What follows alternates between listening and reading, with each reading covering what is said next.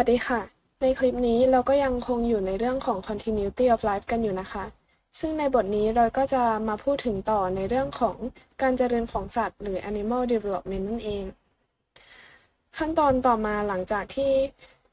เอกและสเปิร์มที่เกิดขึ้นมาเนี่ย เกิดการปฏิสนธิหรือ fertilization ก็จะเกิดการพัฒนากลายเป็นไซโกตแล้วก็จะเกิดการเติบโตและการเจริญ ให้กลายมาเป็นเซลล์ที่มีขนาดใหญ่ขึ้น แล้วก็มีจำนวนเซลล์เพิ่มมากขึ้น จากการแบ่งเซลล์แบบไมโทซิสซึ่งนอกจากนี้แล้วก็จะมี 2 กระบวนการของการเจริญเติบโต ก็คือการเปลี่ยนแปลงรูปร่างของเซลล์หรือเซลล์ differentiation ให้มีรูปร่างที่เหมาะสมกับการทำงาน และการเกิดรูปร่างหรือ morphogenesis ที่เป็นการจัดเรียงตัวของเซลล์ผ่านการเคลื่อนที่ แล้วก็เปลี่ยนแปลงรูปร่างของเซลล์นั่นเอง ซึ่งในหัวข้อนี้เราก็จะมาพูดถึงการเจริญของสัตว์ที่ประกอบไปด้วย 5 ขั้นตอนหลักๆ ตั้งแต่การปฏิสนธิ ขั้นตอนของ cleavage blastulation gastrulation แล้วก็การพัฒนาของอวัยวะ หรือว่า organogenesis โดยเริ่มแรกจากการปฏิสนธิหรือว่า fertilization มันเป็นนกลไกหรือว่ากระบวนการที่นำสเปิร์มแล้วก็เอกมาเจอกัน ซึ่งสามารถเกิดได้ 2 แบบ ได้แก่ external fertilization ก็คือการปฏิสนธิภายนอกกับ internal fertilization หรือว่าการปฏิสนธิภายใน การปฏิสนธิภายนอกก็จะเป็นการนำไข่แล้วก็สเปิร์มที่ถูกปล่อยออกมาภายนอกร่างกายเข้าสู่สิ่งแวดล้อมให้มาเจอกันเอง ซึ่งแบบนี้เนี่ยจำเป็นที่จะต้องอาศัย habitat หรือว่าแหล่งที่อยู่ที่มีความชุ่มชื้นหรือต้องมีน้ำเพื่อป้องกันไม่ให้แกมมีเนี่ย เกิดการแห้งแล้วก็ตายไปก่อน แล้วก็ทำให้สเปิร์มสามารถวิ่ง แล้วก็ว่ายน้ำไปหาเอก แล้วก็เกิดการปฏิสนธิได้ ซึ่งกระบวนการนี้เนี่ยก็จะ require energy หรือต้องการพลังงานในการว่ายน้ำของสเปิร์มเพื่อให้มาเจอกับเอก ส่วนการปฏิสนธิในแบบที่ 2 คือ internal fertilization เนี่ย จะเกิดการปฏิสนธิภายในร่างกายของสิ่งมีชีวิต ซึ่งมันเป็นวิธีการที่เกิดขึ้นเพื่อเป็นการปรับตัวให้สเปิร์มมาเจอกับเอกได้ ถึงแม้ว่าสภาพแวดล้อมจะแห้งก็ตาม ดังนั้นมันก็จะจำเป็นต้องใช้พลังงานเช่นกัน แล้วก็ตัวผู้กับตัวเมียเนี่ยจำเป็นที่จะต้องมีพฤติกรรมที่เหมาะสมกันในการสืบพันธุ์นั่นเอง นอกจากนี้ก็ reproductive system หรือระบบสืบพันธุ์ของสิ่งมีชีวิตเนี่ยของทั้งเพศผู้เพศเมียก็จะต้องสามารถเข้ากันได้ได้ด้วย โดยในสัตว์กลุ่มที่เกิดการปฏิสนธิภายนอกหรือ external fertilization เนี่ยจำเป็นที่จะต้องมีวิธีในการนำไข่แล้วก็สเปิร์มมาเจอกันให้ได้ ซึ่งก็จะประกอบไปด้วย 3 วิธีหลักๆ อย่างแรกก็คือ spawning เป็นการที่ตัวผู้แล้วก็ตัวเมียเนี่ยเกิดการปล่อยแกมมีดออกมาพร้อม ๆ กัน แม้ว่าไม่ได้เจอหน้ากัน โดยก็จะปล่อยลงมาในน้ำที่เวลาเดียวกัน ซึ่งมันรู้ได้ยังไงว่ามันเกิดการปล่อย แกมมีดออกมาพร้อมกัน ก็สามารถรู้ได้จาก 2 ปัจจัย ปัจจัยแรกก็คือ chemical signal เป็นสัญญาณ อาจจะเป็นสารเคมีบางชนิดที่เกิดการปล่อยออกมาเพื่อสื่อสารกัน และอย่างที่ 2 ก็คือ environmental cues ก็คือสิ่งที่เกิดขึ้นทางธรรมชาติ แล้วเป็นสัญญาณให้ทั้งเพศผู้และเพศเมียเนี่ยรู้ว่าจะต้องปล่อยแกมมีดออกมาในเวลานี้ ตัวอย่างเช่น อุณหภูมิ หรือว่าระยะเวลาระหว่างวัน หรือว่าน้ำขึ้นน้ำลง หรือว่าฤดูกาลก็เป็นคิวตรงนี้ได้เหมือนกันค่ะ อย่างที่สองก็คือ courtship behavior หรือว่าพฤติกรรมการเกี่ยวพาราสีของเพศผู้เพศเมีย จะนำพาทำให้ทั้งเพศผู้และเพศเมียเนี่ยได้มาเจอกัน และอย่างที่สามก็คือฟิโรโมน ถือว่าเป็นสารเคมีชนิดหนึ่งหรือเป็นฮอร์โมนที่ทำงานนอกตัวของสิ่งมีชีวิตก็ได้ ซึ่งส่วนใหญ่แล้วก็จะอยู่ในรูปของสารระเหยหรือว่าเวลาทายแล้วก็ละลายน้ำได้ด้วย มันก็จะเป็นสารที่สามารถไปได้ไกล แล้วก็ทำงานได้ดีแม้ว่าจะมีความเข้มข้นเพียงนิดเดียวเท่านั้น ตัวฟิโรโมนตัวนี้ก็จะทำหน้าที่ในการดึงดูดส่งสัญญาณให้กับตัวผู้ให้ดึงดูดเข้ามาหาตัวเมียได้ สามารถพบได้มากในกลุ่มของแมลงนั่นเอง ซึ่งในที่นี้เราก็จะอธิบายกลไกการปฏิสนธิของเม่นทะเล เพื่อเป็นตัวแทนของสัตว์กลุ่มที่มีการปฏิสนธิภายนอก แล้วก็การปฏิสนธิของสัตว์เลี้ยงลูกด้วยนม เพื่อเป็นตัวแทนของสัตว์ในกลุ่มที่มีการปฏิสนธิภายในร่างกาย โดยเราจะมาพูดถึงกลไกการปฏิสนธิของเม่นทะเลกันก่อนนะคะ โครงสร้างของไข่ของเม่นทะเลเนี่ยจะมีชั้นเยื่อหุ้มไข่อยู่ด้านในสุด ถัดออกมาก็จะเป็นชั้นพิเศษที่เรียกว่า vitelline membrane ซึ่งมีโปรตีนอยู่เป็นจำนวนมาก ส่วนที่เหลือด้านนอกออกไป ก็จะเป็นชั้นวุ้นหนาหรือที่เรียกว่า jelly coat ซึ่งเมื่อสเปิร์มของเม่นทะเลเคลื่อนที่มาถึงไข่ของเม่นเนี่ย ก็จะมีการย่อยชั้น jelly coat โดยการปล่อยเอนไซม์ออกมาจากโครงสร้างพิเศษบริเวณหัว ที่เรียกว่า acrosome ซึ่ง acrosome ตัวนี้เนี่ยมันจะบรรจุเอนไซม์ที่ทำหน้าที่ในการย่อย jelly coatจนทำให้เซลล์สืบพันธุ์เพศผู้เนี่ยสามารถเข้ามาถึงชั้น vitelline layer ก่อนจะมีการยื่น microfilament ออกไป ซึ่งตัว microfilament ตัวนี้มันก็จะไปจับกับสเปิร์ม binding receptor ที่อยู่บนเยื่อหุ้ม vitelline layer ซึ่งมันก็เหมือนเป็นประตูที่ทำให้พอจับแล้วเนี่ย อนุญาตให้ตัวสเปิร์มมันสามารถเข้ามาภายใน egg ได้ แล้วก็เรียกขั้นตอนนี้ว่า acrosomal process หรือว่า acrosomal reaction โดยตัวโปรตีน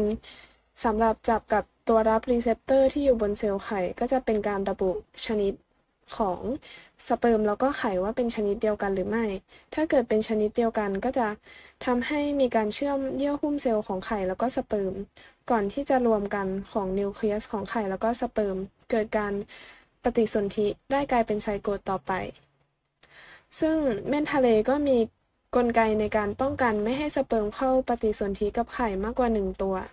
หรือที่เรียกว่า block to polyspermy ซึ่งก็ประกอบไปด้วย 2 วิธีก็คือ 1. กลไกการป้องกันสเปิร์มปฏิสนธิมากกว่า 1 ตัวแบบเร็ว หรือว่า fast block to polyspermy โดยมันจะอาศัยการเปลี่ยนแปลงของศักย์ไฟฟ้าเยื่อเซลล์หรือว่า membrane potential ของเซลล์ไข่ โดยเริ่มจากเมื่อเกิดการฟิวส์รวมของ membrane ของสเปิร์มแล้วก็ egg เนี่ย จะไปกระตุ้นทำให้ ion channel เปิด ion channel ตัวนี้ก็จะทำให้ โซเดียมไอออนภายนอกของเซลล์เนี่ยสามารถไหลเข้ามาได้ พอไหลเข้ามาก็จะทำให้ความต่างศักย์เนี่ยเข้าใกล้ศูนย์เพิ่มขึ้น ค่าความต่างศักย์ภายในเซลล์ที่เดิมเป็นลบอยู่แล้วก็จะสูงเพิ่มขึ้นแล้วก็มีค่าเป็นบวก ซึ่งโดยปกติแล้วเนี่ยสเปิร์มจะเข้าปฏิสนธิได้ก็ต่อเมื่อความต่างศักย์ภายในเซลล์เป็นลบ ดังนั้นพอความต่างศักย์ภายในเซลล์เป็นบวก สเปิร์มตัวอื่นๆ ก็จะไม่สามารถเข้ามาปฏิสนธิได้นั่นเอง ซึ่งกระบวนการนี้มันก็จะเกิดขึ้นรวดเร็วมาก ภายในเวลาเพียงแค่ประมาณ 3 วินาทีเท่านั้น ส่วนกลไกที่ 2 ที่ป้องกันการปฏิสนธิโดยสเปิร์มหลาย ๆ ตัวเนี่ย ก็คือกลไกการป้องกันสเปิร์มปฏิสนธิแบบช้า หรือ slow block to polyspermy โดยกลไกนี้ก็จะเริ่มจากที่เยื่อหุ้มเซลล์ของสเปิร์มแล้วก็ egg เนี่ย เกิดการรวมกัน การรวมกันตรงนี้จะไปกระตุ้นทำให้เกิดการปล่อยแคลเซียมไอออนออกมา สู่ cytosol จาก endoplasmic reticulum ระดับแคลเซียมที่สูงขึ้นก็จะไปกระตุ้นให้ cortical granule ที่อยู่ภายในถุงลักษณะทรงกลมๆเนี่ย ไปฟิวส์รวมกับ plasma membrane โดยเกิดแบบลักษณะคล้ายกับการส่งสารออกภายนอกแบบ exocytosis ซึ่งมันก็จะปล่อยสารภายในที่เป็น granule เนี่ย ไปอยู่ระหว่าง plasma membrane กับ vitelline layer สาร granule ตัวนี้มีคุณสมบัติในการดูดน้ำ มันก็จะทำให้ดันชั้น vitelline layer เนี่ย ออกไป แล้วก็จะเกิดช่องว่างระหว่างชั้น vitelline layer กับเยื่อหุ้มเซลล์ชั้นในเกิดขึ้นทำให้ระหว่างชั้นสองชั้นนี้เนี่ย เกิดเป็นช่องเกิดขึ้น ที่ช่องนี้เราก็จะเรียกว่า perivitelline space ช่องนี้ก็จะดันให้ vertiline layer ยกตัวสูงขึ้น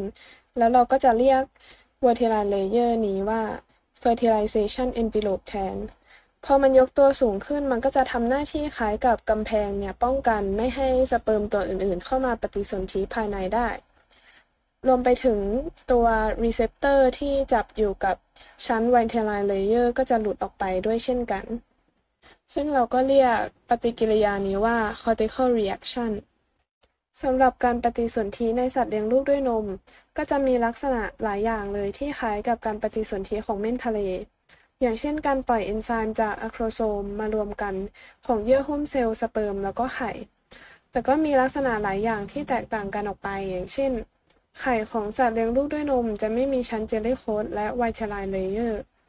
แต่ว่าจะมีชั้นของ corona radiata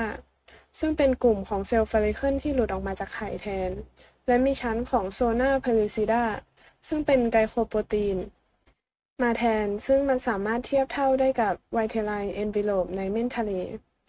การปฏิสนธิในสัตว์เลี้ยงลูกด้วยนมก็จะไม่มีการยื่น acrosomal process และไม่มีกลไกของการป้องกันสเปิร์ม ปฏิสนธิมากกว่า1ตัวแบบเร็ว หรือว่า fast block to polyspermy เพราะว่าสัตว์เลี้ยงลูกด้วยนมเนี่ย ไม่ได้อาศัยอยู่ในทะเลดังนั้น กลไกการเปิด ion channel เพื่อให้เพิ่มศักย์ไฟฟ้าภายในของเซลล์ก็จะไม่สามารถทำได้ แต่กลไกการป้องกันสเปิร์มปฏิสนธิมากกว่า 1 ตัวแบบช้าหรือว่า slow block polyspermy ก็ยังคงมีอยู่ แต่ก็จะเป็นกระบวนการที่แตกต่างกับที่เกิดขึ้นในเม่นทะเล เพราะว่าตัว cortical granule ที่หลั่งเอนไซม์ออกมาเนี่ย มันจะทำหน้าที่ในการเปลี่ยนลักษณะของโซนาเพลูซิดา ให้มีความแข็งขึ้นแต่ว่าไม่ได้หนาขึ้นเหมือนในกลุ่มของเม่นทะเลนั่นเอง โดยระยะถัดมาหลังจากที่สเปิร์มกับเอเกิดการปฏิสนธิกันเรียบร้อยแล้ว ก็จะเกิดการเจริญเติบโตของเซลล์จากไซโกตแล้วก็แบ่งเซลล์ต่อไป ซึ่งระยะถัดมาก็คือ cleavage ไซโกตก็จะเริ่มมีการแบ่งเซลล์แบบไมโทซิสเพื่อเพิ่มจำนวนเซลล์มากขึ้น แล้วก็เรียกไซโกตที่เกิดการแบ่งเซลล์ แล้วว่าเป็น embryo โดยการแบ่งเซลล์ในระยะ cleavage นี้จะมีลักษณะที่แตกต่างจากการแบ่งเซลล์ของร่างกาย ตรงที่ว่าการแบ่งเซลล์แบบไมโทซิสในระยะ cleavage จะมีเพียงระยะ S แล้วก็ระยะ M สลับกันต่อเนื่อง แต่ว่าไม่มีระยะ G1 กับ G2 ส่งผลให้จำนวนเซลล์เพิ่มขึ้นมาก แต่ว่าขนาดเซลล์มีขนาดเล็กลง เนื่องจากไม่มีการสะสมสารต่างๆ ส่วน embryo ที่เป็นผลลัพธ์จากการเกิด cleavage ก็จะมีขนาดเท่าเดิม เซลล์แต่ละเซลล์ที่มีขนาดเล็ก เราก็จะเรียกว่าบลาสโตเมีย และเรียกเอมบริโอที่อยู่ในระยะนี้ว่ามอรูล่าสิ่งมีชีวิตแต่ละชนิดจะมีรูปแบบของการคลีเวชที่แตกต่างกันออกไป ตามปริมาณของไข่แดง แล้วก็การกระจายตัวของไข่แดงในเซลล์ไข่ทำให้นักชีววิทยาเนี่ยสามารถจัดแบ่ง การเจริญของไข่ออกได้เป็น 4 ชนิด ตามปริมาณไข่แดงที่สะสมอยู่ภายใน ได้แก่ 1. Alexithyl egg เป็นไข่ที่ไม่มีไข่แดงหรือว่ามีไข่แดงในปริมาณที่น้อยมาก ๆ เช่น ไข่ของสัตว์เลี้ยงลูกด้วยนม แบบที่ 2 คือ Oligolecithal egg ซึ่งเริ่มมีไข่แดงมากขึ้น แต่ก็ยังจัดว่ามีปริมาณไข่แดงน้อยอยู่ อย่างเช่น ไข่ของเม่นทะเล 3. Mesolecithal egg Meso นี่แปลว่าปานกลาง ดังนั้นก็ถือว่าจัดเป็นกลุ่มของไข่ที่มีไข่แดงปานกลาง พบได้ในไข่ของสัตว์สะเทินน้ำสะเทินบก อย่างเช่นไข่กบ และสุดท้ายก็คือไข่แบบ polylecithal egg poly นี่แปลว่ามาก ก็คือจะเป็นไข่ที่มีไข่แดงสะสมอยู่ในเซลล์ปริมาณมาก อย่างเช่น ไข่ของสัตว์เลื้อยคลานแล้วก็สัตว์ปีก ส่วนถ้าเกิดว่า แบ่งชนิดของไข่ตามการกระจายของไข่แดงเนี่ย ก็สามารถแบ่งออกได้เป็น 3 ชนิดใหญ่ก็คือ 1. isolecithal egg เป็นไข่ที่มีปริมาณไข่แดงกระจายตัวอย่างสม่ำเสมอทั่วทั้งเซลล์ อย่างเช่น ไข่ของเม่นทะเล กลุ่มที่ 2 คือ t e l o l e c i t a l egg คือไข่ที่มีปริมาณไข่แดงสะสมอยู่ทางด้านใดด้านหนึ่งสูงกว่า โดยถ้าความหนาแน่นของไข่แดงไม่สามารถที่จะแยกออกจากกันได้อย่างชัดเจนแล้วก็จะเรียกว่า moderately t e l o l e c i t a l egg อย่างเช่น ไข่ของสัตว์สะเทินน้ำสะเทินบก ขณะที่ไข่ของสัตว์เลื้อยคลานแล้วก็สัตว์ปีกเนี่ย จะมีการแยกของไข่แดงออกมาจากส่วนอื่นได้อย่างชัดเจน แล้วก็จะเรียกว่า heavily telolecital egg สำหรับไข่ในแบบสุดท้ายก็คือ centrolecital egg central แปลว่าตรงกลาง ดังนั้นก็คือจะเป็นไข่จำพวกที่มีไข่แดงมาก แล้วก็อยู่บริเวณตรงกลางของเซลล์ ล้อมรอบไปด้วยเซโตพลาซึม อย่างเช่นไข่ของแมลงเป็นต้น ซึ่งไข่แดงเนี่ย เราถือว่ามันเป็นอุปสรรคในการแบ่งตัวของเซลล์ ดังนั้นบริเวณที่มีไข่แดงมากก็จะเกิดการแบ่งเซลล์น้อยนั่นเองดังนั้นตามปริมาณไข่แดงแล้วก็การกระจายของไข่แดงเนี่ยทำให้นักชีววิทยาสามารถ จัดกลุ่มการแบ่งเซลล์ในลักษณะขั้นตอนของ cleavage เนี่ย ออกได้เป็น 2 กลุ่มก็คือ holoblastic cleavage เป็นการแบ่งเซลล์ตลอดทั้ง embryo พบได้ในไข่ที่มีปริมาณไข่แดงค่อนข้างน้อย โดยอาจจะแบ่งเซลล์ขนาดเท่ากันตลอดทั้ง embryo ก็ได้อย่างเช่น ไข่ของเม่นทะเล หรือว่าอาจจะแบ่งเซลล์ได้ โดยที่ขนาดของเซลล์เนี่ยไม่เท่ากัน อย่างเช่นไข่ของสัตว์สะเทินน้ำสะเทินบก ส่วนการแบ่ง cleavage อีกแบบหนึ่งก็คือ meroblastic cleavage เป็นการแบ่งเซลล์เพียงส่วนใดส่วนหนึ่งของ embryo เท่านั้น พบได้ในไข่ที่มีการสะสมของไข่แดงปริมาณมาก การแบ่งแบบ meroblastic cleavage ก็สามารถแบ่งออกได้อีกเป็น 2 แบบย่อยก็คือ discoidal cleavage จะเกิดขึ้นบริเวณเล็กๆ ของเซลล์ไข่ แล้วก็มีลักษณะเป็นแผ่น embryo ที่เรียกว่า blastodisc disc ในที่นี้ก็ เหมือนคำว่าแผ่นหรือว่าจาน ดังนั้นมันก็คือจะมีลักษณะเป็นแผ่นๆสำหรับพบในแมลง จะมีการแบ่งนิวเคลียสก่อน จึงจะเจริญกลายเป็นไซโตพลาซึมตามมาทีหลัง เราก็จะเรียกการแบ่ง cleavage นี้ว่า superficial cleavage